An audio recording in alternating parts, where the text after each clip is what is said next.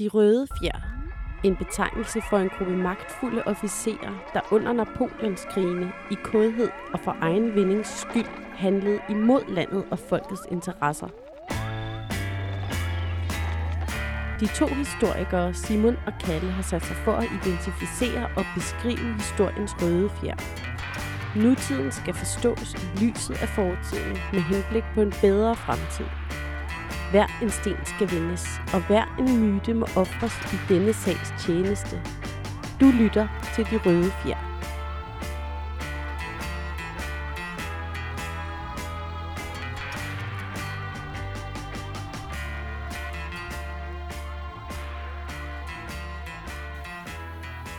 Velkommen til De Røde Fjer, podcasten, hvor vi går i dybden med øh, danske magthavere, historiske magthavere og deres øh, dårlige valg, men også deres interessante historier og deres betydning for øh, Danmarks historien og for danskerne.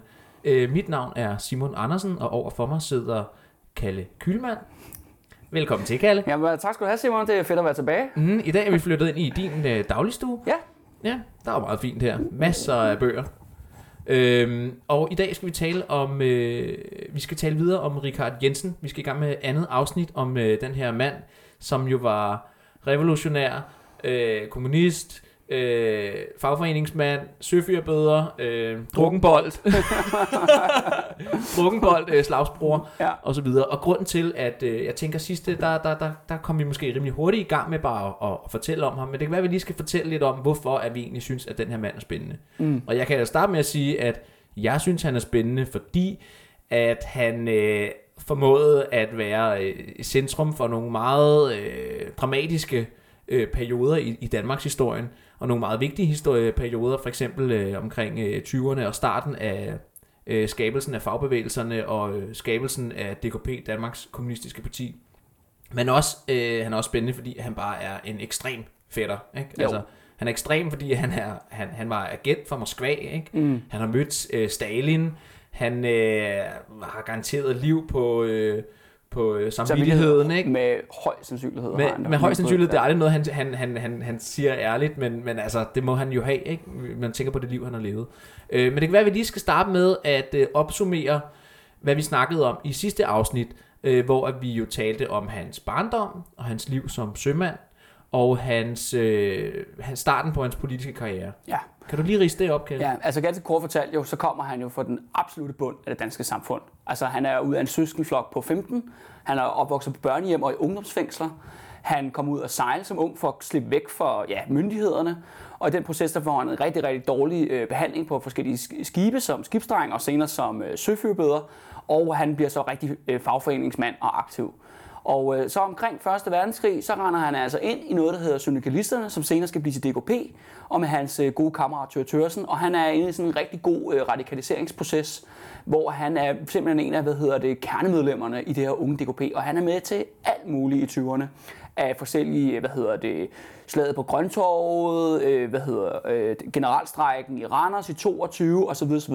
Men i løbet af den her proces i 20'erne, der bliver han agent for Moskva, mm. for det, der hedder Komintern. Mm. Og Komintern bruger Richard Jensen, fordi han er central, han bliver fagforeningsboss i Søfyrbødernes for, fagforbund, og han kan smule våben og personer og oplysninger fra St. Petersborg eller Leningrad, som bliver, bliver, opkaldt, bliver opkaldt efter Lenin i 1924, mm. fra København og ud i den brede verden. Og den her rolle, han indtager her som Moskvas number one agent, og det er, hvad formålet først var formålet, at de skulle lave verdensrevolution, og senere bliver det bare, at de er Stalins udenrigspolitiske redskab. Ja. Øhm, Sovjetunionens udenrigspolitiske redskab. Og den rolle begynder Richard Jensen at få mere og mere magt. Og det, og det øh, leder os hen til det, dagens episode, som foregår i 1930'erne, hvor at Richard Jensen, vil jeg våge at påstå, øh, måske bliver en af måske Danmarks mægtigste mand. Fordi det kan godt være, at Stavning er statsminister igennem hele den her periode, vi skal snakke om nu. Men jeg tvivler på, at Stavning han kunne få folk til at forsvinde, uden at det havde nogen totale konsekvenser. Mm. Og det er det, Richard Jensen han netop laver i, øh, i 1930'erne. Så man kan sige, hvor at vi i sidste episode talte om hans tidlige liv, altså hans øh, barndom og hans øh, liv som sømand, og starten af han- hans politiske karriere, så, så kommer vi hen imod en periode nu, hvor at, at tingene ikke nødvendigvis var så romantiske, og, øh, og revolutionær længere, men at det ligesom bare var mere hænderne nede i fedtefadet. Ikke? Ja, det, altså... er, det, det er sgu med lort på bukserne, ikke? og jo. det er virkelig, øh, det bliver meget, meget mørkt, ikke? Altså, som vi kommer hen her i, i 1930'erne. Så det er det, vi skal snakke om i dag. Yes. De røde fjer. Danmark til Ejderen. Ja, vi skal tale om øh, Richard Jensens øh, mørke agentliv i det her afsnit. Og øh, hvor skal vi starte henne her? Ja, altså vi, jeg synes, det ville være naturligt at starte lidt der, hvor vi stoppede sidst, og det er det her med, at uh, Richard Jensens store rival, uh, eller store hadeobjekt, Axel Larsen, han blev formand for DKP i 1930. Mm. Og Axel Larsen, han har jo været den her uh, støberiarbejder, som umiddelbart har vist nogle uh, skrive uh, retoriske talenter. Han var jo senere kendt i sit liv som at være en dygtig taler, og det skal også lige sige, at Axel Larsen er jo en mand, som er meget mere kendt end Richard Jensen, fordi Axel Larsen, udover at han er formand for DKP i mange år, så bliver det også ham, der danner SF i, i 1959. Ja, og vi talte også om Axel Larsen i sidste afsnit, det der med, ja. at han havde været på Lenins skole og ja. var blevet skolet op i, øh, i, øh, i Sovjet, ikke? Jo. Øh, til at blive en rigtig god revolutionær. Ja, lige præcis. Og, øh, og det er jo det der med, at øh, Richard Jensens gamle ven, øh, Thyre Thørsen, bliver jo fjernet, smidt ja, forsvinder i Sovjet i flere år. Øh, nogen siger, at han røg til Gulag, andre siger, at han fik så et kontorarbejde i en eller anden sibirisk provins. Det kan måske være det samme. Det kan måske være det samme. øh, øh, men i hvert fald, han er i hvert fald sat totalt ud for indflydelse og ligesom væk. Og det er jo det her Axel Larsen, der ligesom bliver skudt ind mm. til at være den her nye formand for DKP. Og han, Axel Larsen har en opgave, det er, at han skal sørge for, at DKP faktisk får sit politiske gennembrud. For det skal siges jo, at DKP jo kun er de der 2.000 medlemmer på daværende tidspunkt her i 1930. Øhm, og de har jo ikke nogen pladser i Folketinget. Men Axel Larsen, han er netop, ja, han er god retorisk, han er god organisator, han er gået på ligneskole, ja. øh, så han har, han har, hvad hedder det, meritterne i orden. Mm. Øh, godt nok ikke ifølge Richard Jensen, men og det, det, det hader Richard Jensen ja. for. Altså Richard Jensen har jo også sådan, hvad skal vi kalde sådan et akademikerhed, mm. hvilket er lidt sjovt, fordi det er jo ikke en akademisk uddannelse gået på ligneskole i Moskva, men det er sådan i hvert fald, det virker på Richard Jensen. Ja. Men Axel Larsen, han, øh, han sørger simpelthen for, at DKP får et gennembrud i dansk politik. Ja fra 2.000 medlemmer til 30.000 medlemmer og to mandater i Folketinget, der bliver, DKP bliver valgt ind første gang i 1932. Ja. De er godt hjulpet af, af med, at der kommer jo den her store depression, økonomiske krise i 1929, mm. øh, og vi får jo øh, op til øh, omkring de der 32-34 procent i arbejdsløse. Og de arbejdsløse, de bliver bare fuldstændig kastet på gaden og bliver jaget vildt fra myndighederne, og der er ikke nogen hjælp at hente i den øh, socialdemokratiske fagbevægelse. Så de bliver jaget direkte i armene på kommunisterne? Ja, og bliver radikaliseret, som, ja. man, som man siger. øh, og der samler Axel Larsen derop, og der kan man jo sige, at, øh, øh, ja, at der, ligesom, han er jo faktisk succesfuld. Jo. Han ja. gør jo netop det, Tør Tørsen ikke kunne gøre. Han netop skaffer det her DKP, det her gennembrud. Mm. Men det fører altså også til en konflikt med Richard Jensen, fordi nu skal vi huske på, at Richard Jensen, han sidder jo nede i sin fagforeningskontor jo, og sørger for alt det her øh, agentsmugleri, våbensmugleri, falske pas, oplysninger frem og tilbage. Altså den her undergrunds ting, der er en del af den her den kommunistiske øh, bevægelse. Ja, den her fixer-rolle, som ja. vi snakkede om i sidste afsnit, at han havde, øh, hvor han jo arbejdede for Komintern, altså ja. det man kan kalde sådan en sovjetisk efterretningstjeneste, ja. hvor han øh, skaffede falske pas til folk og sendte, øh, altså sendte agenter rundt omkring i Europa, ikke? Altså, og sørgede for, at folk kom fra A til B, og at ting kom fra A til B på grund af de kontakter, han havde i, øh, i sømandsverdenen, når man så må ja. sige. Ikke? Han vidste, hvad for nogle søfolk man kunne stole på, ja. hvad for nogle skibe man kunne benytte til smugleri. Det var mm. det ligesom en af hans hoved hvad hedder det, opgaver. Ja. Men der er så lige et problem, og der opstår udover, kan man sige, at Axel Larsen øh, har fjernet den, hans gode ven Tør Tørsen, så er der også det der med, at de har øh, forskellige interesser simpelthen, hvor, hvor at Axel Larsen vil gerne være i Folketinget og være så kendt politisk og tiltrække så mange stemmer og medlemmer til DKP som overhovedet muligt. Altså netop også på den måde, kan man sige, øh, overtage Socialdemokratiets rolle i dansk politik. Altså ja. med det der store arbejderbevægelsesparti. Der er Richard Jensen helt andet. Han vil jo gerne køre det low-key, det hemmelige arbejde, som er jo, skal lige præcis, pisselovligt mm. i forhold til øh, den lovgivning, der ligesom er lavet.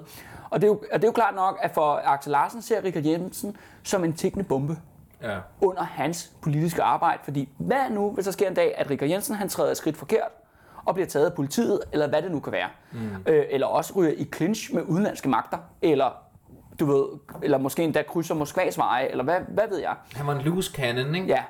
Men problemet er, at, at øh, Axel Larsen kan ikke gøre noget ved Richard Jensen. I hvert fald ikke til at starte med, i hvert fald her i 30'erne, fordi at Richard Jensen, han har Moskvas tillid, som han har opbygget over mange år nu, øh, igennem det her trofaste, hvad hedder det, spionagearbejde, han har gennemført.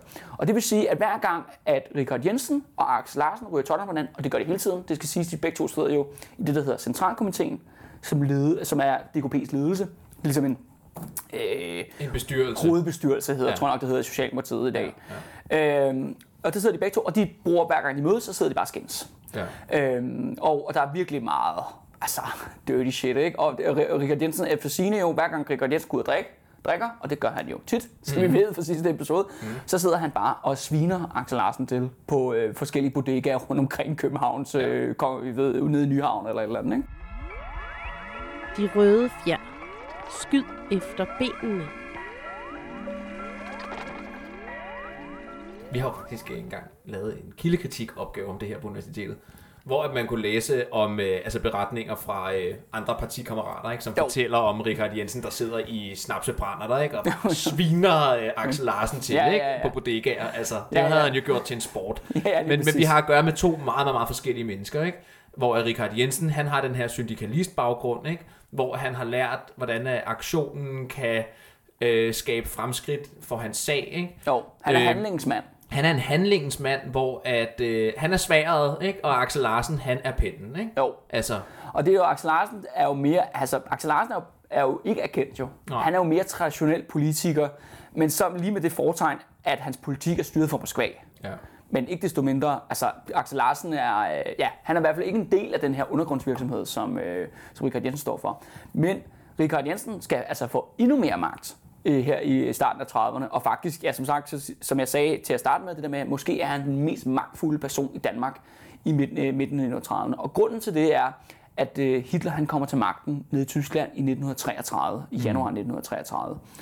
Øh, og det der, sådan, øh, det der så sker er, at øh, det her i, nede i Tyskland jo har der været det største kommunistparti uden for Rusland, KPD, Kommunistisk Deutsche Partei, eller hvad det nu hedder, står for. Kommunistiske Deutsche Partei, uh, Partei Deutschland ja, må det tak, være, tak, skal jeg, tak, tak, tak, tak, tak. tak. Og, og de har deres undergrundsorganisation, som jo så er Moskvas forlængede arm, den hedder Volweber. Og ja. den her Volweber-organisation, den har til, haft hjemsted i Hamburg, som jo er en stor, en af, ja, måske, ja, det er Tysklands største havneby jo, i forhold til sømænd. Mm. Men da Hitler kommer til magten, så begyndte, der bliver altså, kommunistpartiet bliver ulovligt gjort, og kommunisterne bliver jaget vildt mm. over hele Europa. Så man vælger altså simpelthen fra Moskvas side at sige, at vi, vi pakker alt, hvad vi har af hemmelige øh, våben og grej osv., og, og så flytter vi hele operationen til København.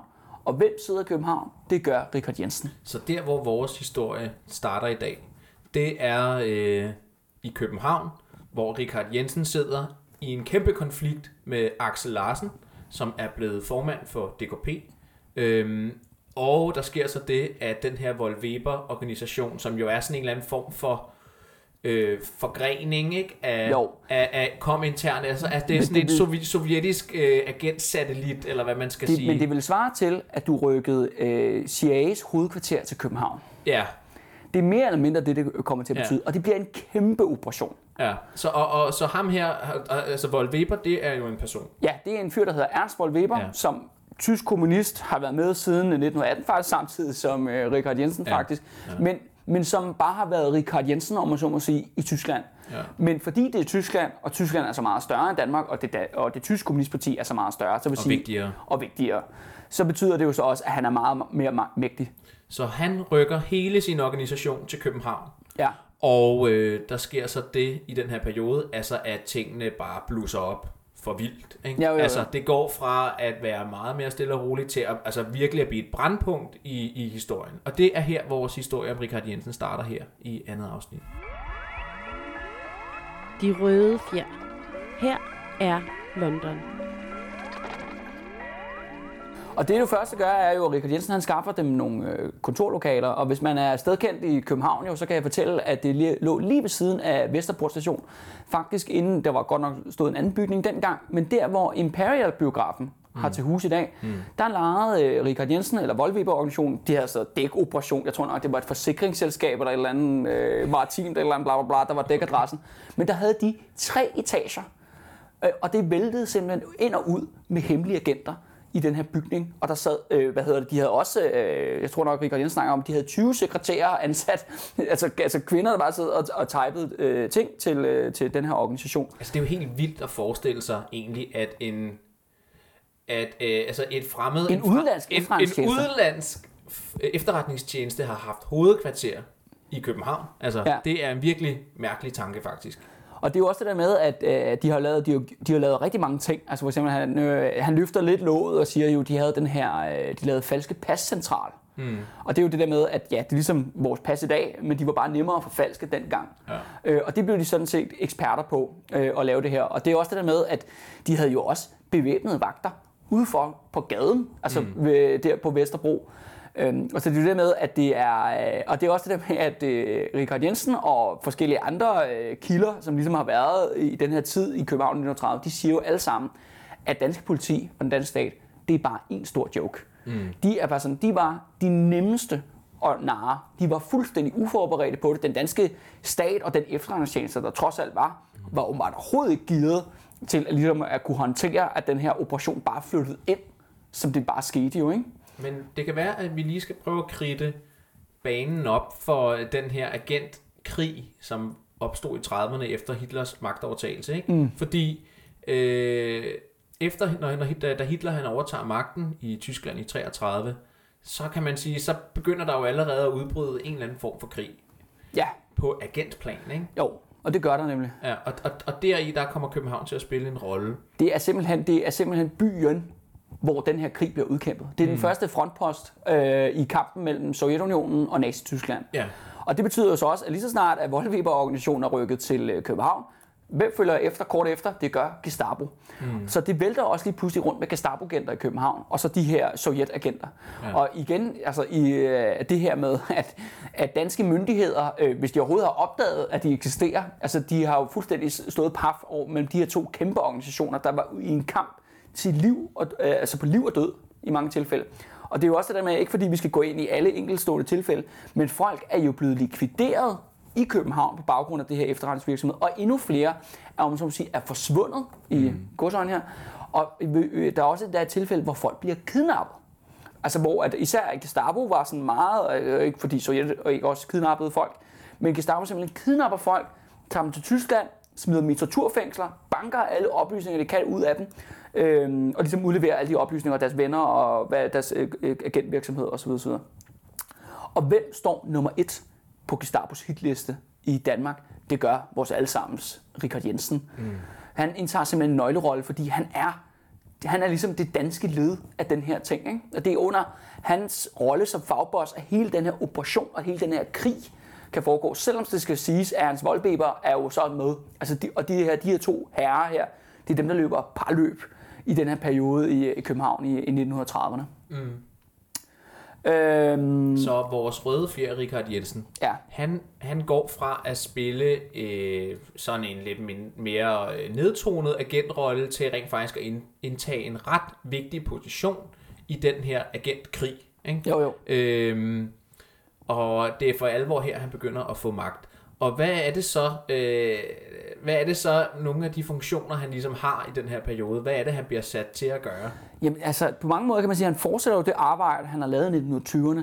Det bliver bare på et helt meget større plan. Hmm. Altså, hvor vi snakker om det der med, at man smugler en enkelt person et eller andet sted hen, eller nogle enkelte altså kuffer med penge til et kommunistparti i Malaysia, eller hvad det nu kan være, mm. så bliver det jo bare en lang, lang større operation.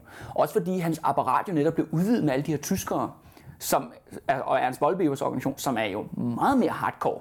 Altså de er, det er jo, og det, det skal man til at tænke på jo, at Kommunistpartiet, det tyske kommunistparti, fortsætter med at have undergrundsarbejde i Nazi-Tyskland helt til krigens slutning, eller 2. verdenskrigs slutning i 1945. Mm. Hvilket er en, altså, det må have været vanvittigt. Og, og, og der er forskellige beskrivelser, der siger det der med, at, at alle begynder at mistænke alle for at være dobbeltagenter. Fordi Gestapo jo netop sætter folk, de ved, altså siger til, øh, netop prøver at infiltrere miljøet med folk, der kommer ind, lige møder ind og siger, Nå, men jeg er en tysk kommunist, jeg er blevet løsladt fra fængsel, eller undslået fængsel i Tyskland og sådan noget, kan jeg ikke komme med ind i organisationen, eller komme ud og sejle, eller et eller andet.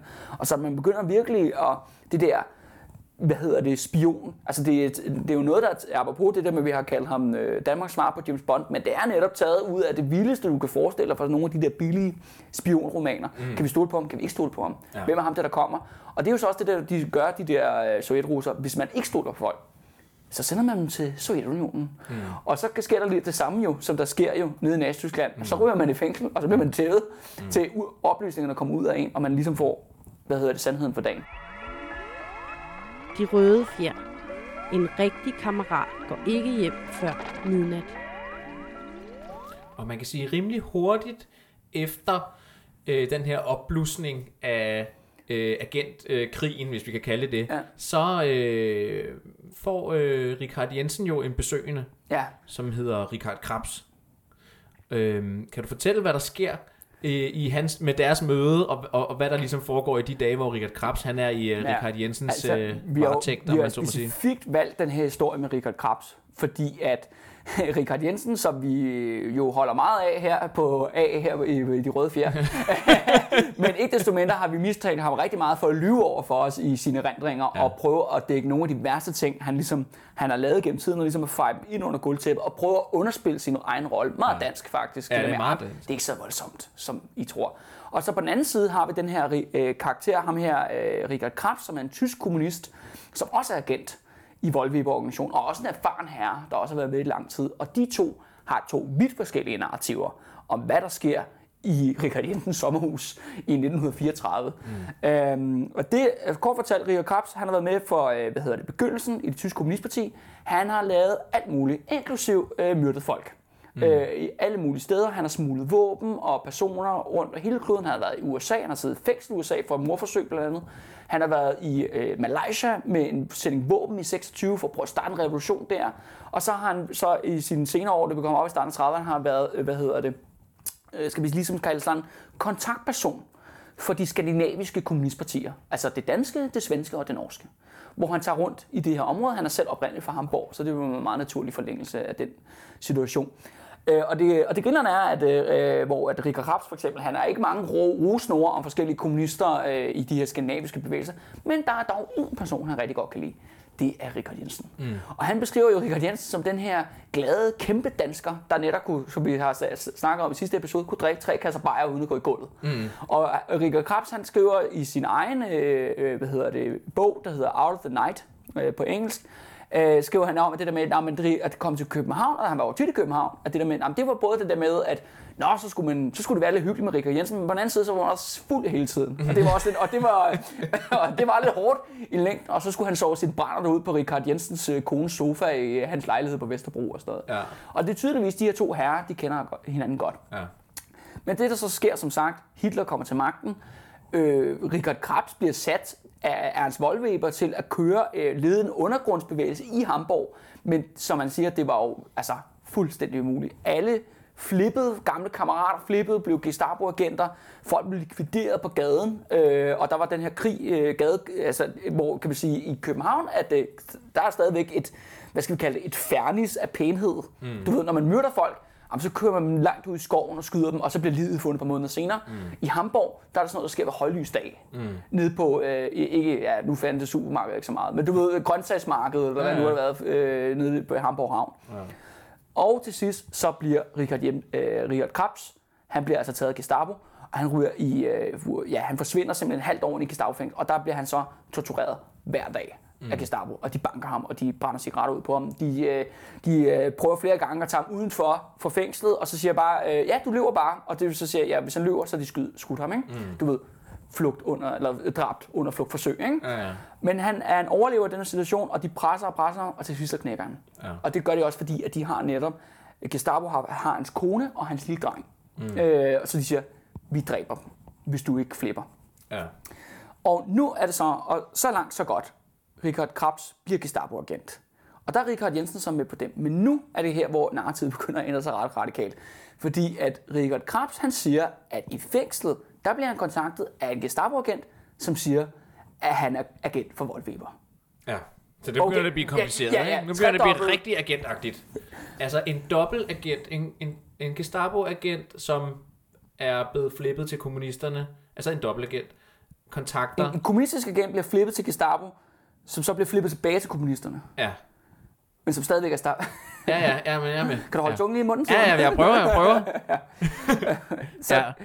Nå, så, men Gestapo tror så, at han er hans agent, og det betyder, at han bliver løsladt. Mm. Og han bliver specifikt sendt til København, Ja. fordi der er Richard Jensen, og der er Ernst Voldweber. Mm. Og det handler om at få fat i enten de to. Ernst Voldweber allerhelst vil Gestapo have fat i, men de tager gerne anden pladsen med Richard Jensen også. Ja. Og, øh, ja, og hvad siger Richard Jensen til det, da Richard Kraft lige pludselig dukker op ret uventet, efter at have været forsvundet et halvt år i, øh, i et eller andet Gestapo-fængsel? Mm. Siger, ja, han siger jo, som i, øh, Richard Jensen siger hans rendring, sådan noget, mm, der er nok noget sparet her, ikke? Jo, jo.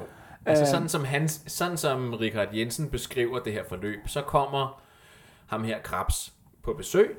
Uh, han skal være hos Richard Jensen i noget, i noget tid, og, uh, og uh, altså Richard Jensen han uh, mistænker ham jo selvfølgelig for at være flippet til Gestapo, ikke? fordi Jo. han har siddet der et halvt år. Og det som han beskriver Og hvordan kommer man ud af fængsel i Nazi-Tyskland? Ja, ja, det er op, ikke? Så det, Ja. det, det, det, det, lugter også ret mistænkeligt. Ja. Og så, øh, sådan som man ligesom kan læse i øh, hans erindringer, i Richard Jensens erindringer, jamen så føler han ham lidt af, du ved, ikke? På det der.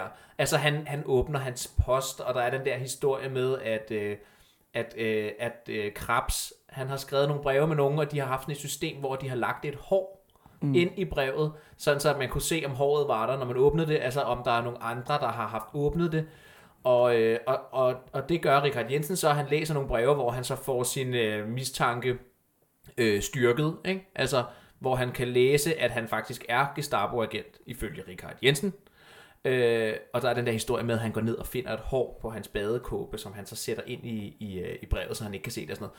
Øh, men, men sådan som Richard Jensen beskriver det her forløb, hvor han har besøg af Richard Krabs, det er, at øh, jamen, altså, Richard Jensen, han øh, observerer ham, og øh, han øh, finder ud af, at ja, han er flippet, han er Gestapo-agent, og det er så det. Ikke? Men det mest interessante er, at Richard Krabs siger, Nå, hvor at, at det der med brevene, det snakker Richard Krabs overhovedet ikke om. Nej. Han siger, noget af det første, der sker, da han kommer til København, jo, er, at de er ude og sejle en tur i Richard Jensens private båd. Mm. Ham, Ernst Voldweber, og så en eller anden stor fyr, der hedder Juri. Okay. eller jeg kan ikke huske, hvad han hedder, men lad os kalde ham, lad os kalde ham Juri. Ikke? Ja, hvis han hedder Juri, så er det allerede nøjere der. Ja, ja. Hvor at de er ude, fordi du skal også huske på, at Richard, øh, Richard Jensen jo bliver jo ret velstående herre. Ja. Han har bare, altså, han har jo millioner i hænderne. Mm. Frem og tilbage, alt det her Moskva-guld og så videre, så videre. Og det gør jo også, at han selv kan lige pludselig få en meget, meget høj levestandard. Og med, betragtning af hans baggrund, mm. så kommer han faktisk til penge. Det er ikke, fordi han flytter væk fra Vesterbro og sådan noget. Han skal være der, hvor the action er. Mm. Men han mangler altså ikke noget. Men, Øh, og så har han blandt en privat lille båd, og der er de ude at sejle, og der stikker ham der Juri, altså en pistol i munden på Richard Krabs. okay. Og så spørger de ham, er du Gestapo igen? Ja, det er sjovt, det nævner han jo ikke Nej, med et ord i med et Richard Jensen. nej. Nej, det gør han ikke. Hvor det er rimelig tydeligt, at hvis, han, hvis der er noget i hans historie omkring det her, øh, så, øh, så har de skudt ham, og så har de smidt ham i køgebugt. Ja. Det var det, der var sket der. Ja. Altså, men det sker så. Øh, han får så overbevist dem, og det er også fordi, den der, kan du huske, den der Gestapo-agent, jeg snakkede om, som havde flippet, genflippet ham nede Ja. i, i Tyskland, Ja. han er netop agent også for kommentaren. Ja.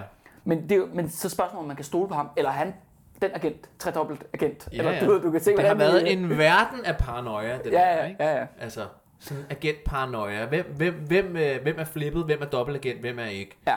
Og øh, det, som Richard Krabs i sin bog, Out of the Night, Ja. beskriver, det er jo, at han går fra at være fanget hos Gestapo og bliver tortureret, til at blive fanget af Richard Jensen og bliver tortureret der. Ikke? Og det er jo virkelig, at det, men som, som Richard Jensen selv skrev, ja, det, til sidst okay, ham der, han er Gestapo-agent, han skal likvideres. Mm. Øh, og det, måden de gør det på, det er, at øh, Richard Jensen, han har et sommerhus øh, syd for Køge, øh, nede omkring, øh, tror nok, det er Strøby-agtigt dernede, der ligger, stort, der ligger stadigvæk et rigtig fint sommerhusområde jo. Mm. Øh, og der kommer han så derned, og der efter sine siger Richard Krabs, at øh, der sidder øh, tre gutter øh, ude foran han, øh, du ved, der hedder, ja, tre gutter, som er hans vagter, og de kommer ind og banker ham. Og der er ligesom i det her sommerhus, er der bygget sådan en hemmelig celle i sådan et, øh, du ved, aflukket sommerhus, hvor der ikke er vinduer, og hvor han bliver sådan lænket til en seng med, med sådan en kæde og sådan nogle ting. Og, og så siger han så også ret grineren, at eller øh, ikke på den måde grineren. Du er så erhvervsskadet, kan Ja, ja, det må man sige. Uh, ja, velkommen til Røde Fjerde, øh, Danmarks mest københavnske podcast. At uh, på, i det her fængselscelle, der er andre, der har skrevet navne, og ligesom ridset datoer op, og han siger, der er rigtig mange. Okay. Så han, han har simpelthen, Richard Jensen har haft sådan en, en, en, øh, et, Et fængsel, ja, torturfængsel i, i sit sommerhus. Ja, hvor, at, øh, og, og, og hvor Richard Krabs langt fra er den eneste, der har været der. Ja. Og nu er året, skal lige siges, nu er vi sådan i sommeren 1934. Mm. Øh, og, og det der så sker, er, hvor at, øh, men det så griner, hvad, hvad, hvad siger Richard Jensen så? Hvad, Simon, kan du ikke øh, fortælle os, øh, hvad siger Richard Jensen om Richard Krabs tur i sommerhuset? Men det kan jeg ikke huske. Jo, jo, det, det der med, jo, det der med, at han sov i telt, og Ja, ja, ja. ja, ja han lå ude i teltet, og, og Hyggede sig det, det hyggedes, og de hyggede sig, og der var ikke noget der. Og, Der er og, nogle og, bajer, ikke? De drak nogle øl, og, og, og hvad hedder det, Richard Jensen fortæller sådan, ah, men Richard Krabs, han vidste ikke rigtigt, at, øh, at, at Jensen, han mistænkte ham for at være agent. Altså, de hyggede sig bare sådan, du ved, og han sov i telt ude i haven og sådan noget, ikke? De røde fjer. Med lov skal land bygges. Men Men som vi kan lige, som jeg lige har beskrevet, så var der, ja, der er godt nok to meget forskellige udlæg af den det historie. sige. Men det er så, øh, Richard Jensen, eller undskyld, øh, Richard Krabs, han lykkes faktisk at flygte fra det her torturfængsel. Og måden han gør det på, det er, at de her, du skal sige, jo i 30'erne, der røg alle jo, alle kæde røg fuldstændig hele tiden. Mm. Men på en eller anden måde, så lykkes det øh, Richard Krabs at få fat i, øh, nå, jeg tror nok, han får nogle cigaretter, nogle tændstikker nemlig, af de her fangevogtere. Du ved, han overser dem til armen, kan man ikke lige få en smøg og sige, nå ja, vi er godt nok torturbøder, men mm. folk skal sgu Vi er også jo ikke umenneskelige. ja, ja, ja, vi- du ved, man kunne godt give en gammel partikammerat en, øh, en, smøg, ikke? øhm, så han får de her smøger og tændstikker, og så får han faktisk startet en ildebrand inde i det der fængsel der. Øh, som gør så, at øh, åbenbart det lykkes ham at bryde ud af det her flammende fængsel og så videre, så videre. Øhm, og det der så, han fortæller så, at så står han ude på den her lille sommerhusvej et eller andet sted syd for Køge, øh, og der er gået ild i det sommerhus, og de der tre hans fangevogter står der og glor på ham, og sådan mere eller mindre er klar til at skære hovedet af ham. Mm. Men så heldigvis er der kommet så mange øh, danskere, som jo så er på sommerferie, mm. vælten ude på den der vej. Mm. Og i den her mængde, der ligesom opstår for folk, kigger selvfølgelig på den der ildebrand, så lykkes det ham at stikke af. Mm. Og han får smuglet sig selv ombord på et skib og kommer til USA. Mm. Øh, og det er ligesom der, hvor at Richard, Jens, øh, Richard Krabs han ligesom forlader Richard Jensens øh, historie her. Ja. Og den, hvis vi lige skal sådan lige hoppe op i fugleperspektiv, og så kigge på den her fortælling, ikke? så er det jo meget øh, symbolsk det der med, øh, med feriedanskerne i sommerhus, ikke? Som, som observerer den her begivenhed. ja. Og hvis man kigger sådan, hvis man kigger på historien i, sådan, i, i, den, i den store Danmarks histories lys, så er det jo også vildt syret, at øh, der er foregået sådan nogle ting på dansk grund. Altså, og som er, der for, altså tit så hører vi historierne om modstandsbevægelsens kamp mod tyskerne, og der er nogle ekstreme dramaer og sådan Ja, ja. noget, ikke? Men, men det her, det er altså før besættelsen, ikke? Jo. Det er altså i, i, i 30'erne i Danmark, hvor at folk er blevet tortureret og holdt til, tilbage, for altså, der, de er blevet fanget og kidnappet, og, og jeg skal komme efter dig af, Ja, ja, af dramaer, ikke? som at vi på en eller anden måde ikke rigtig ved så meget om. Ikke? Eller sådan, det er ikke noget, vi taler så meget om. Man har været meget forhippet på, ligesom på at skubbe alt, hvad der hedder vold og ubehageligheder og sådan nogle ting, ind i besættelsesåren. Ja. De der fem år. Ja. Hvor alt det der, der skete før, og alt det, der skete bagefter, Ja. sådan, jamen, det, det er der ikke lige så meget fokus på. Ikke? Der, ved, der var lige der fem år, hvor alle måtte skyde på hinanden. Mm. Og så stoppede vi selvfølgelig, fordi så blev vi søde igen. Ikke? Jo, jo. Og rigtig danskere. Og det Hele også, den der storpolitiske konflikt, som var i 30'erne, ikke? altså på sådan en europæisk plan, altså, og så også selvfølgelig også med Sovjet, øh, den foregik altså også i Danmark. Ja, jamen, det, som, altså, som vi netop, grund til, at vi hiver jo Richard Jensen til at, frem til at starte med, mm. det er netop fordi, at København og Richard Jensen, en dansker, har spillet en nøglerolle Ja. i den her periode. Ja. Altså, det er jo, øh, og det er også det der med, at det er jo også det interessant det der med, at som jeg ser hans politiske motivering der, hvor han går med som ung mand i fagbevægelsen, og han bliver kommunist, og han bliver revolutionær og sådan nogle ting. Mm. Han har aldrig været særlig overvejet politisk, men jeg føler også, at det kommer i hvert fald fra et ægte sted. Altså, han har jo gået meget op for altså, sømænds forhold, og de skulle behandles ordentligt, og, mm. og han er jo også blevet altså, mishandlet af det danske system. jo, Ja, ikke? mødet med forsorgssystemet i hans barndom og sådan Ja, og han har fået tæsk af politiet i utal af gange, ikke? Ja, altså i starten af 20'erne, og, og, og det skal også siges, at det unge kommunistparti DKP, og det var det sådan set stadigvæk i 30 i 30'erne, blev jo forfulgt og chikaneret mm. af Socialdemokratiet og politiet mm. i danske politi, men der er sat mig også et hop fra at være en politisk idealist eller ildsjæl til at altså have et torturfængsel i sit sommerhus. Ja. Altså, og det, er, og det er, han kommer han ikke selv ind på. Men, der, men det synes jeg er enormt interessant. Ja, hvor, det er hvor, det. hvor, hvad, hvad sker der i sådan en situation, at, hvor man, øh, man er med længe nok i noget politisk til, at det er lige pludselig der, man er? Jeg tror, at der sker det, at han er blevet forhærdet. Altså, han, jeg tror, han har, han, har gået, han har gået ind i politik, altså du ved, med et ærligt hjerte, ikke? og et ærligt ønske om at gøre, lave nogle forandringer, som han synes er nødvendige, til at bare stå i så meget lort, at øh, han ikke kunne se skoven for bare træer. Ja, Det tror jeg. men det var også det der med, altså, øh, men Sovjetunionen under Stalin bliver jo også meget mere og mere, mere forhærdet, ikke? Jo, det er det. Og det sjove er faktisk, at Richard Krabs skriver nemlig i sin egen bog, nemlig, han er inde i den samme proces som Richard Jensen. Mm. Men han er bare meget mere reflekteret over det, også fordi han jo netop ender med at stikke af Ja. for Sovjet. Altså den her, han forlader det jo og flytter til USA, og der, i USA der vidner han faktisk mod øh, afslører Volvebers øh, netværk og sådan nogle ting. Og, Terrornetværk. Ja, ja, og så melder han sig som, som amerikansk soldat øh, under 2. verdenskrig, ja. og så er han med på en eller anden trobeø og skyder japanere ja. et par år og sådan noget. Sådan er det tit med ekstremister i virkeligheden, ikke? Mm. Altså, de, de kan sgu nemt flippe fra den ene ekstrem til den anden ekstrem, men de kan godt lide at være ude i ekstremerne, ikke? Altså, om du så starter øh, som øh, kommunistisk revolutionær, jamen, så kan det godt være, at du ender helt over i den helt anden ekstrem. Det kan Fordi godt det der med, at, jeg tror, det der med at færdes i ekstremmiljøer, det er der nogle mennesker, der trives i. Og det tror jeg er sådan en, som Richard Jensen han gjorde. Men det skal så siges jo, altså Richard Jensen helt til sit, han, han bliver sgu ikke fascist. nej, Og nej. han bliver ikke nazist. Tværtimod. Nej, nej, nej, nej, nej. Øh, og, og apropos øh, fascister, så lad os øh, kan vi sige, hoppe videre til øh, Richard Jensens øh, næste store hvad hedder det, nummer, fordi en ting er, at Richard Krabs han skrider det er 34, men Mm. det der så sker internationalt set jo, at vi er jo i optakten til 2. verdenskrig. Ja. Og en del af den proces er jo netop, at vi får det, der hedder den spanske borgerkrig, Ja. der kører fra 1936 til 1939. Mm. Og der, ja, der kommer Richard Jensen nærmest, ja, der når han, der bliver han sgu nærmest, skulle jeg næsten til at sige nummer et i Voldweber-bevægelsen i den her periode. Mm. Øh, For det, der sker, er, at øh, der er jo den her øh, demokratiske valgt republik, hvor der er en masse anarkister og socialister og kommunister og alt muligt med. Og, de kæmper så mod ham der Franco, som leder det fascistiske Spanien, det royale Spanien, de katolske præster osv. osv. Og de har den her krig. Mm. Og hvem går selvfølgelig på Francos side? Jamen det gør Nazi-Tyskland og det fascistiske Italien. Mm. Og hvem går på republikens side? Det gør Sovjetunionen. Ja. Måske skal man lige forklare, hvordan den krig fungerede, fordi det er jo et eksempel på, at der var rigtig mange europæiske kommuni- kommunister, Ja. som ligesom, det var jo sådan en form for proxykrig, blev det jo, ikke? Jo, jo, jo, det må altså, man sige. altså, hvor at øh, danskere rejste til Spanien, og tyskere og svenskere, alle som sympati- sympatiserede med øh, den socialistiske tanke, der stod kampen ligesom i, i Spanien ja. for dem, ikke? Jo.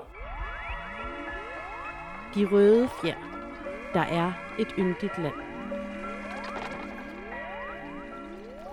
Altså, man skulle ned og hjælpe sine kammerater. Så det, det er sådan en slags krig, hvor der var rigtig mange, øh, det var, der var rigtig mange udenlandske aktører i Spanien, Yes. og udkæmpede den her krig. Ikke? Og det man kan kalder en proxykrig. Ja, eller stedfortræderkrig, eller hvad Ja, ja, vi kalder det. ja, Selvom ja. det selvfølgelig også var en intern spansk ting. Ikke? Ja, ja. Og hvor for eksempel øh, Italien sendte jo mange fascistiske soldater, altså Ja. flere divisioner, og tyskerne sendte jo øh, et helt luftvåben Ja. til, til Franco.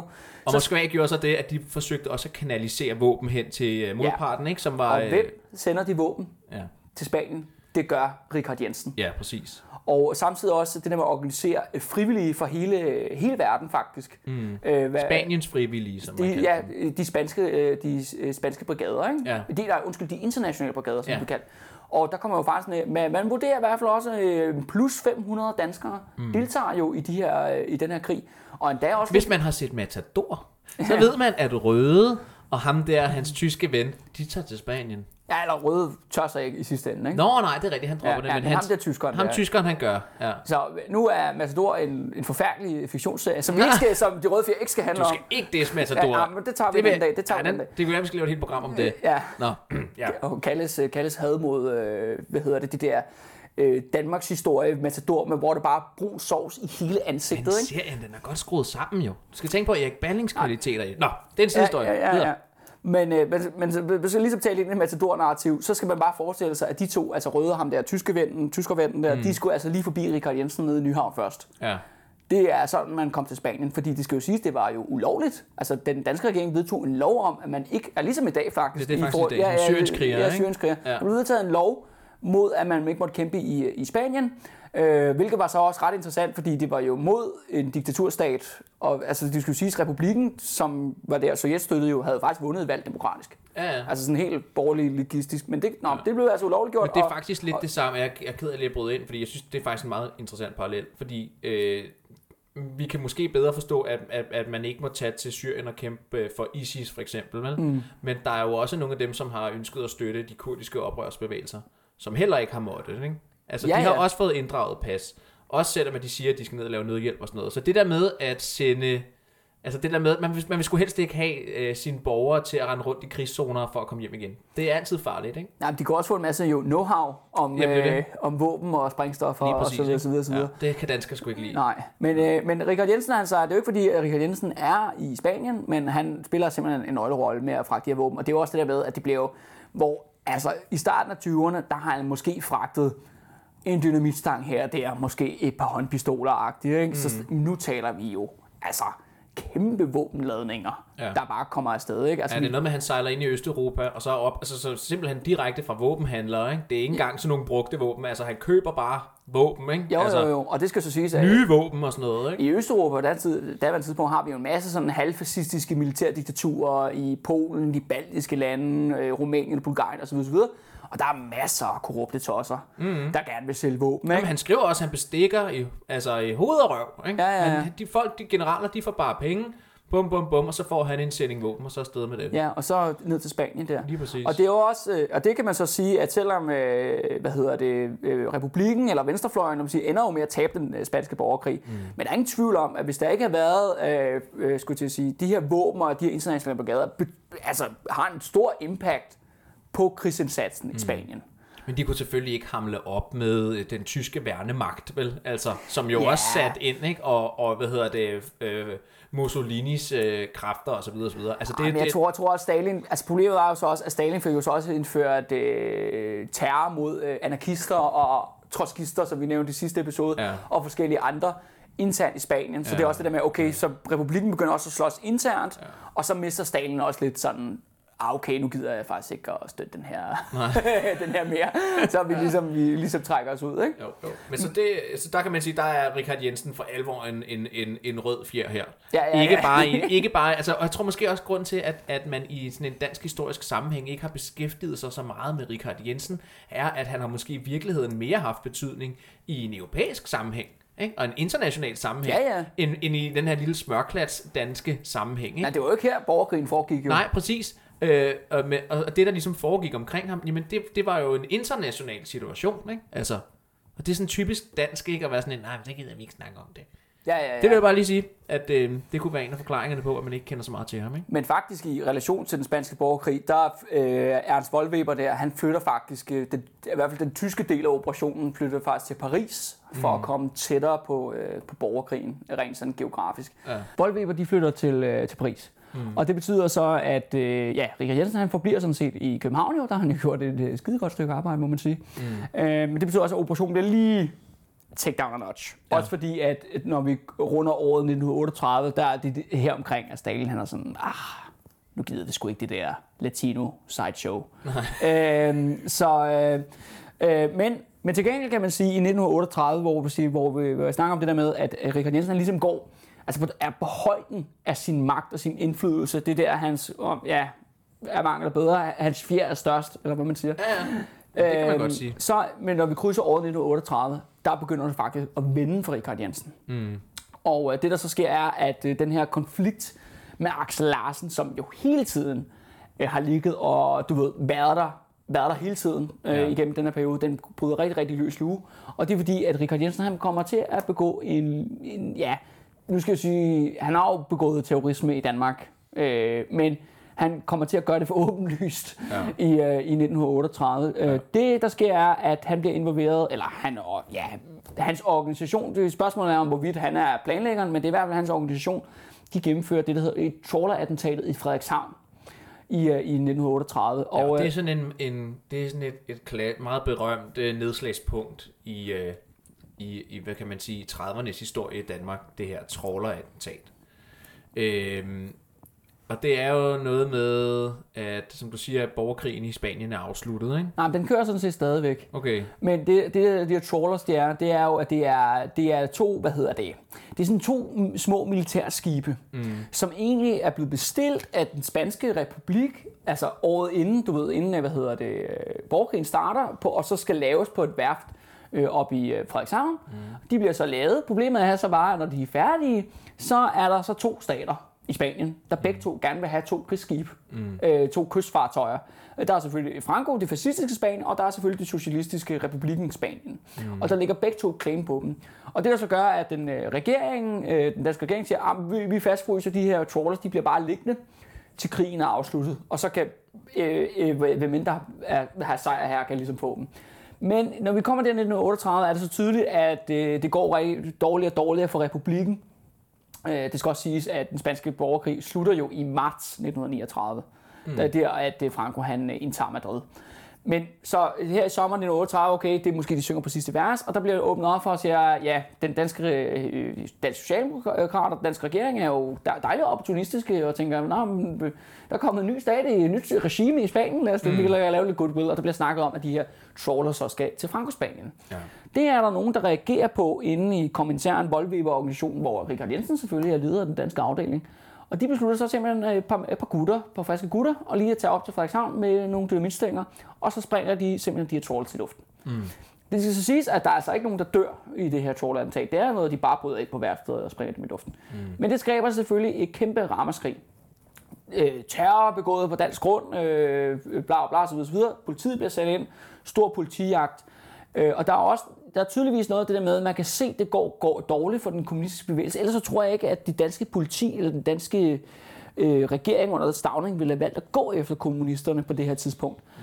Det kan jo også godt have noget at gøre med, at øh, de danske kommunister på det her tidspunkt blander sig i statens anlægner. Fordi men det, men skibene, har... det var jo lige, det blev jo nok et sådan et, et udenrigspolitisk øh, brandpunkt, ikke? hvad der skulle ske med de skibe der, ikke? Jo. Og så kan man sige, så kommer, øh, så kommer de danske kommunister ligesom bare og tager en beslutning altså for den danske stats øh, vedkommende. Men det er også, men det, men det er så selv det der mærkeligt, hvis Richard Jensen kan likvidere folk i sit sommerhus, mm. altså udenlandske statsborgere i sit sommerhus. Mm.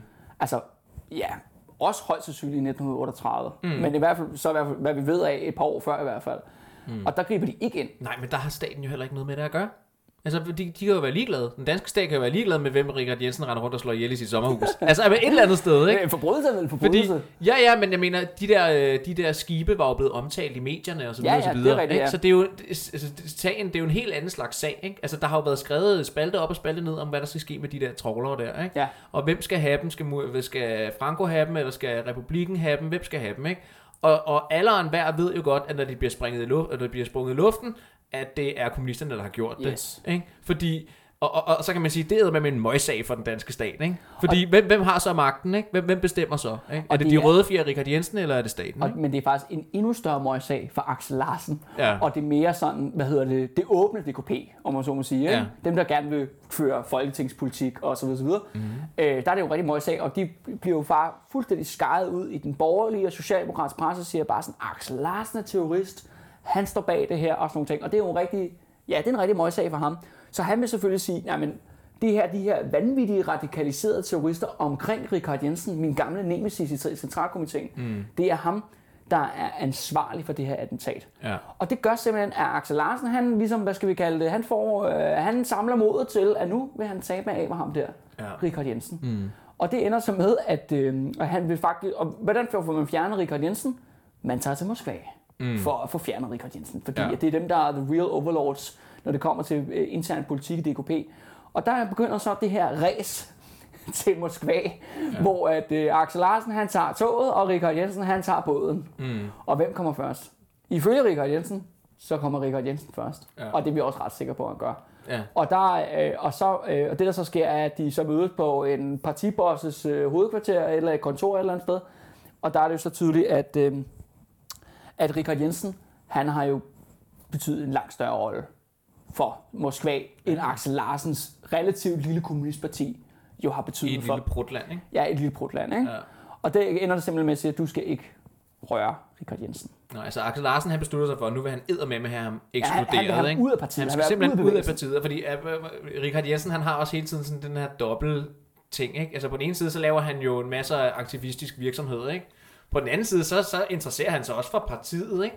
og øh, for hvordan det bliver styret. Og, Han har en rigtig stor holdning til, hvad han synes om Ja, ja, Axel. Larsens partiformand. han, ikke? han har rigtig mange holdninger om, hvordan DKP skal køre og sådan noget. Ja, ikke? ja, ja. Hvor man kan sige, at måske skulle han bare have holdt sig til det andet. Men det gjorde han jo så ikke. Anyway. Og de, de laver så det der stormløb mod Moskva, fordi de skal begge to op til far, ikke? Og Jo, fortælle, jo. nej far, det var, ikke, det var ikke mig, der gjorde noget forkert, det var, det var Axel, du ved, ikke? Og Ja, ja. Axel vil sige, nej, det var altså Richard Jensen, der fuckede op, ikke? Ja, Øhm, og, og ja, som sagt, ikke, som du siger, så ender det jo så med, at øh, han ikke bliver ekskluderet, ja, fordi at han er en øh, han er vigtig for Moskva. Ja. Og han er måske i virkeligheden vigtigere end Axel, Axel Larsen, ja. lige på det her tidspunkt. ja, i ikke? hvert fald. Ja. Ja. Og, ja, og der kan man jo så sige, der er... Øh, Moskva handler altid kun, hvad der er i Moskvas interesser. Præcis. Der er ikke noget, der hedder loyalitet for dem i hvert fald. Nej, nej. Eller, eller sådan nogle overvejelser. Det er, og der var, I 38 i hvert fald, der var der Richard Jensen, der blev valgt først. Mm. Men, øh, og der kan man sige, og det, og det er så interessante er så, at nogle af Richard Jensens, øh, hvad hedder det, lower henchmen, de ryger så i dansk fængsel og bliver dømt og sådan noget. Og de vil faktisk, Richard Jensen bliver hævet ind i retssagen og øh, bliver retssag mod ham og sådan noget. Men det bliver frafaldet. Ja, ja. Og det er jo klart nok, når den danske stat er op mod Sovjetunionen, så, øh, så bakker man ud i hvert fald, når mm. den politiske situation er, som den er der i 1938. Mm. Men det skal ikke bare ved. Fordi at, øh, så sker der jo noget, øh, ja, et års tid senere, agtigt, ja, lidt mere end et års tid senere. Mm. Ja, for, for det første har vi jo så 2. verdenskrig, der starter jo ja øh, først. for alvor. Ja, for alvor. altså, når, ja, når, når, man, når, man, når, man, ser på det, sådan som vi har fortalt, ikke, Ja. ja. så kan man jo egentlig godt argumentere for, at verdenskrigen er jo startet lidt i virkeligheden. Ikke? Jo, Eller måske ikke startede verdenskrig, der er i hvert fald, 33, ikke? ja, der er i hvert fald startet en form for krig. Ikke? ja, lige præcis.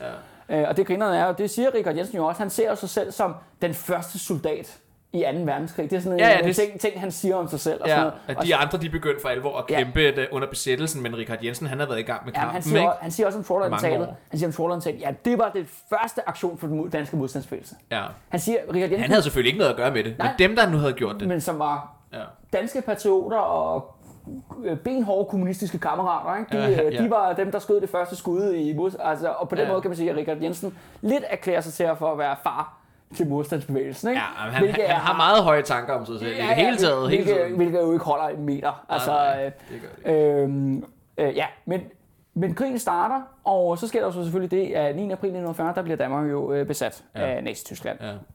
Og i den proces, der sker der to ting rigtig, rigtig hurtigt. For det første kan man sige, at øh, DKP blev jo ikke ulovliggjort den 9. april 1940, fordi der er jo det, der hedder ikke-angrebspakten mm. mellem Sovjetunionen og Nazi-Tyskland. De dødsfjenderne har lige en kort år, hvor de faktisk er allieret i starten af den her krig.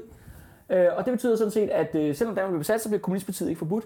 Men der er i hvert fald en kommunist, der ryger under bussen, og det er Richard Jensen. Fordi lige så snart tyskerne er i landet, så griber Axel Larsen chancen til at ekskludere Richard Jensen. Ja. Han bliver bare kastet ud af partiet 10. april. Han, altså Richard Jensen står op til tysk besættelse, og han ryger ud af det parti, ja, han har været med til at skabe. Han er jo en af ja, the founding fathers på mange måder jo mm. i det her parti. Mm. Helt tilbage fra 1918 til øh, partiet 1920 og 22 osv. osv. Ja.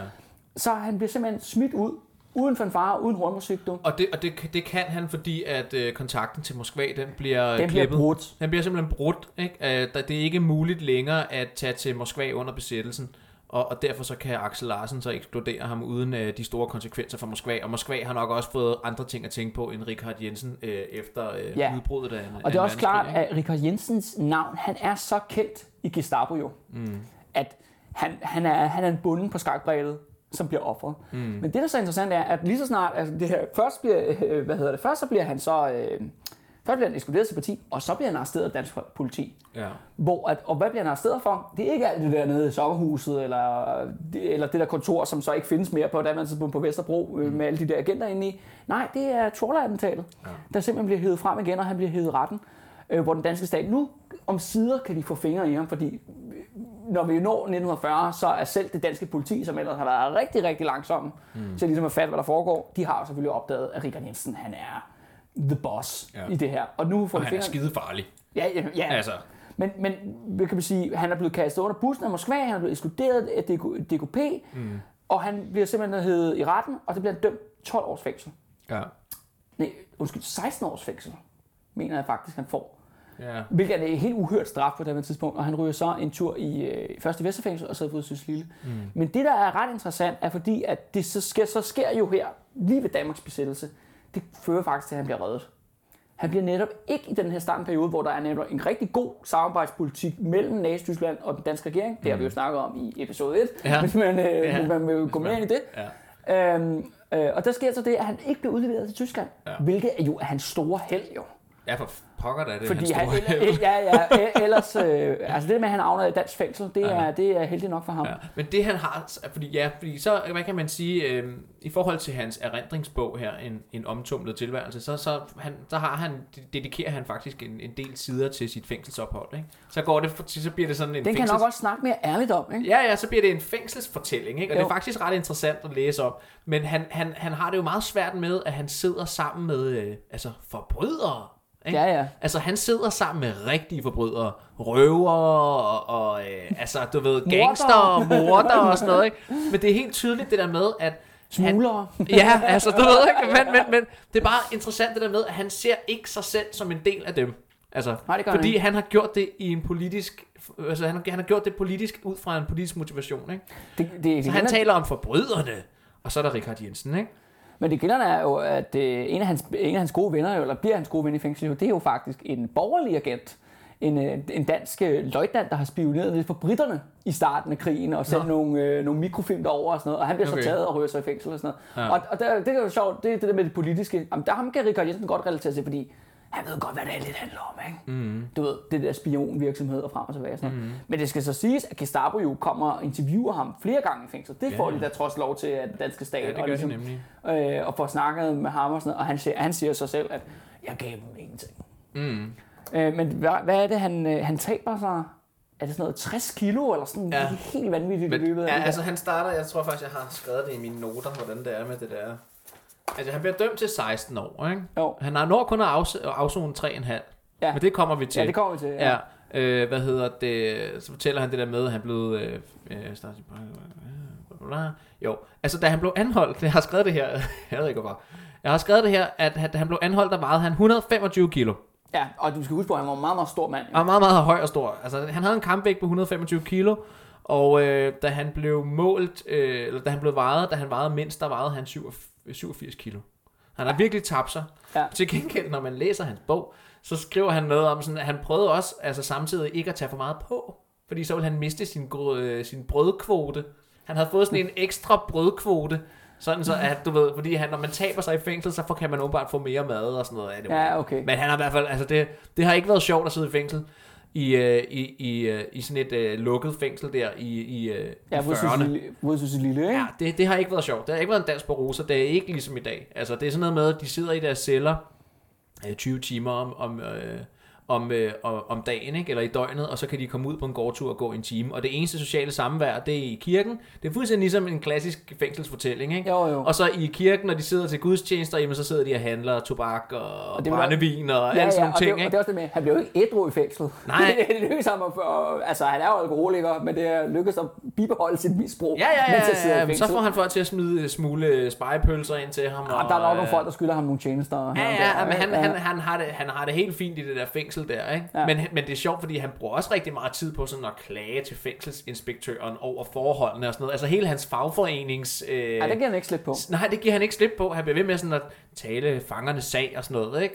Han synes, at fangerne de skal organisere sig og sådan noget, ikke? Men der kan man sige, altså Richard Jensen for at være, altså, være toppen i europæisk efterretningsverden, Ja. ja. er han nu helt nede, og så er han bare fange nummer et eller andet. Ja.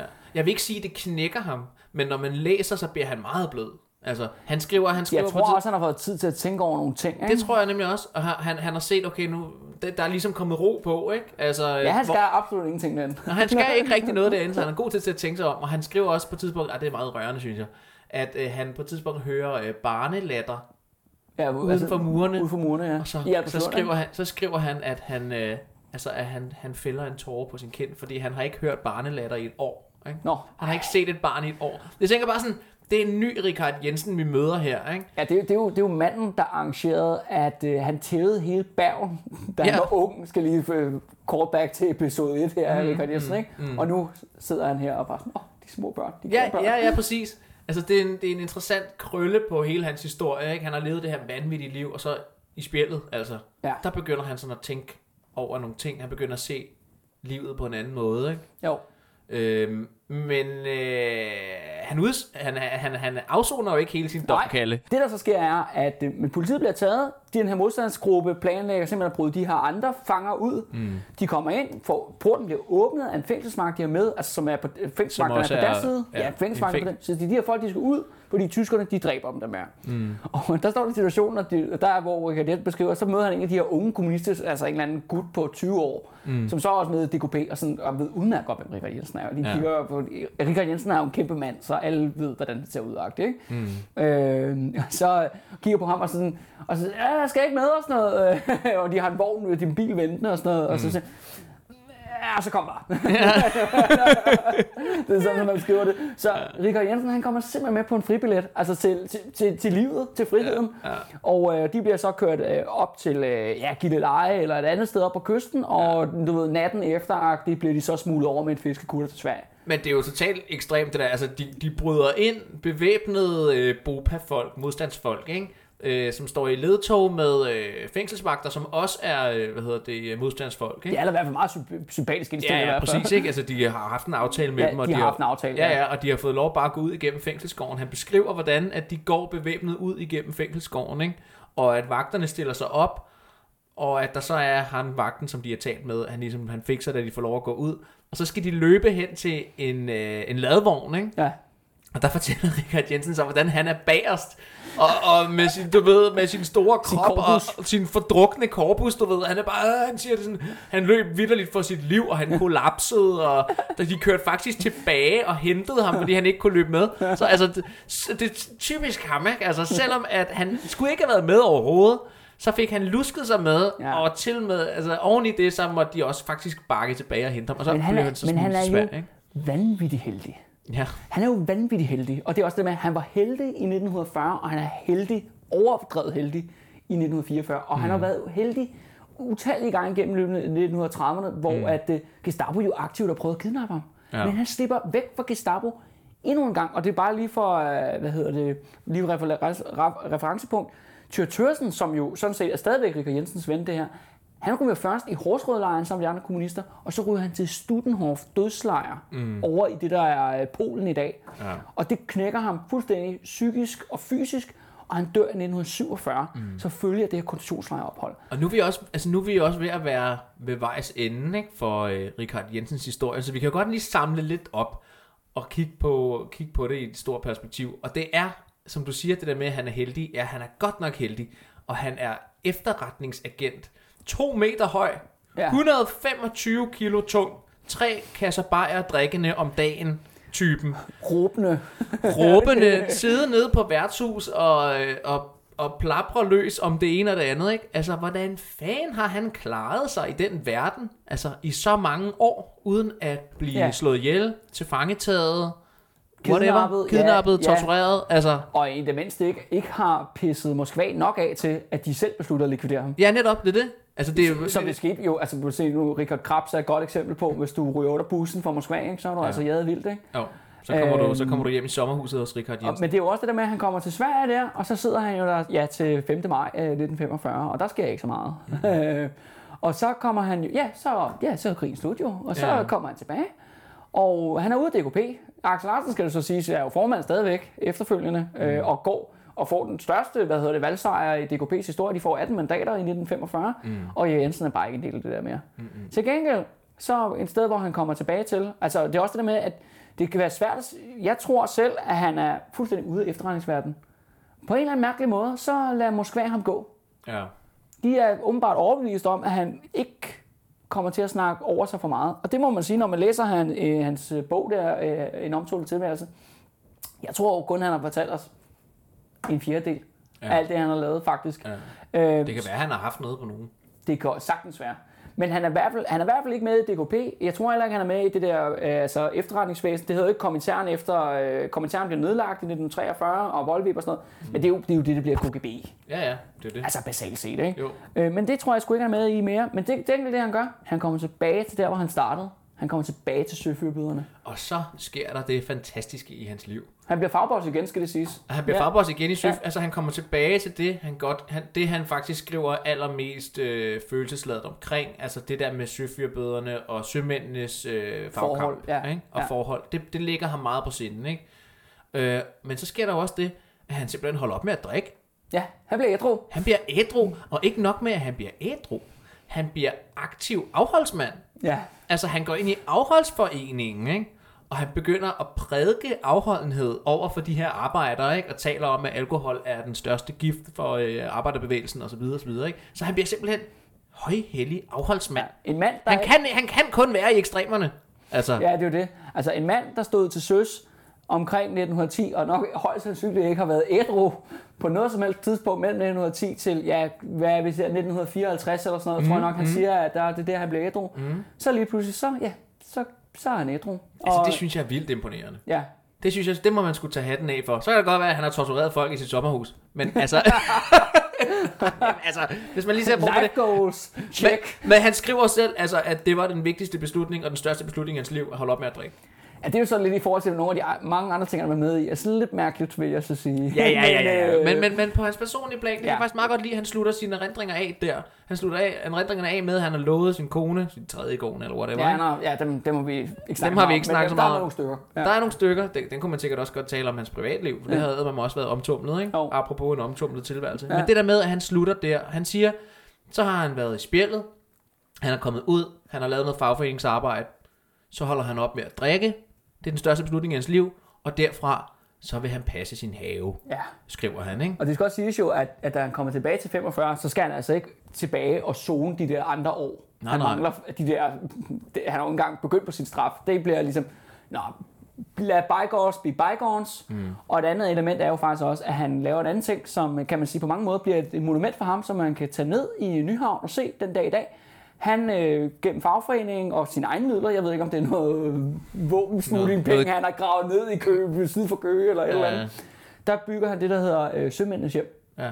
som ligger stadigvæk nede i Nyhavn, og stadigvæk er åben for sømænd. Og det er, kan man sige, det er, øh, hvad skal vi kalde det, et monument til Richard Jensen. Øh, måske på, mm, på godt og ondt, måske mest for det gode, gode han trods alt har, han har gjort. Ja. Han skulle bare have holdt sig til det, som fagforening, altså som, som søfyrbedernes talsmand.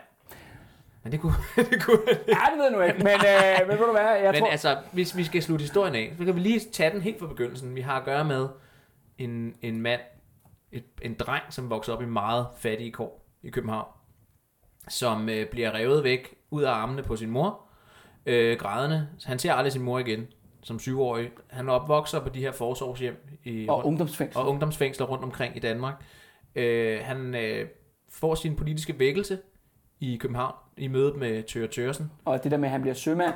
og bliver sømand Ja. og, og ser, øh, og ser øh, forholdene for, øh, for søfyrbøderne på skibene, og det, det er der, han, han, han finder sin faglige øh, kamp ånd. Ja, ja, stolthed, tror jeg Stolthed, også. ja, præcis, ikke? Og han finder ud af, at man kan ændre verden ved at lave aktivisme, Og give folk noget på hovedet. og give folk nogen på hovedet.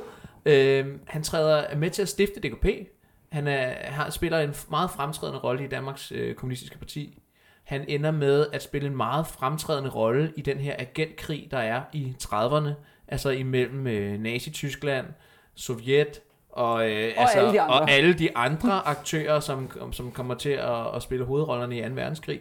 Der spiller han en meget central rolle i et agentnetværk for Sovjet. Øhm, han bliver øh, taget til fange og Han bliver fængslet. ekskluderet, han bliver ekskluderet, altså for, for alt, hvad han nogensinde har foretaget sig. Det, Ja. ja. han har brugt over 20 år af sit liv på, Ja. bliver kastet ned foran bussen, og så kommer tilbage og lever en ganske stille tilværelse Ja. i København resten af liv. Og det er det der med, at han dør først i 1974. Jamen, han bliver en gammel mand. Og det skal siges her på faldrebet. Der er også nogle rygter om, at han bliver blandet ind i noget sortbørshandel og flere likvideringer og sådan noget i 40'erne og 50'erne. Ja, Men det må blive til en anden dag. det må En blive anden dag. episode. Ja, præcis. Richard Jensen part 3. Men lad os, lad os bare dvæle og slutte ved billedet af Richard Jensen, der sidder i sin have med en kold sodavand. og, nyder, og nyder livet og kan se tilbage på et begivenhed, begivenhedsrigt liv. Og så kan vi slutte der, Kalle. Yes. Tak for i dag. Ja, og tak fordi I lyttede med. Ja, tak fordi I lyttede med. Vi ses øh, på et andet tidspunkt. Ja.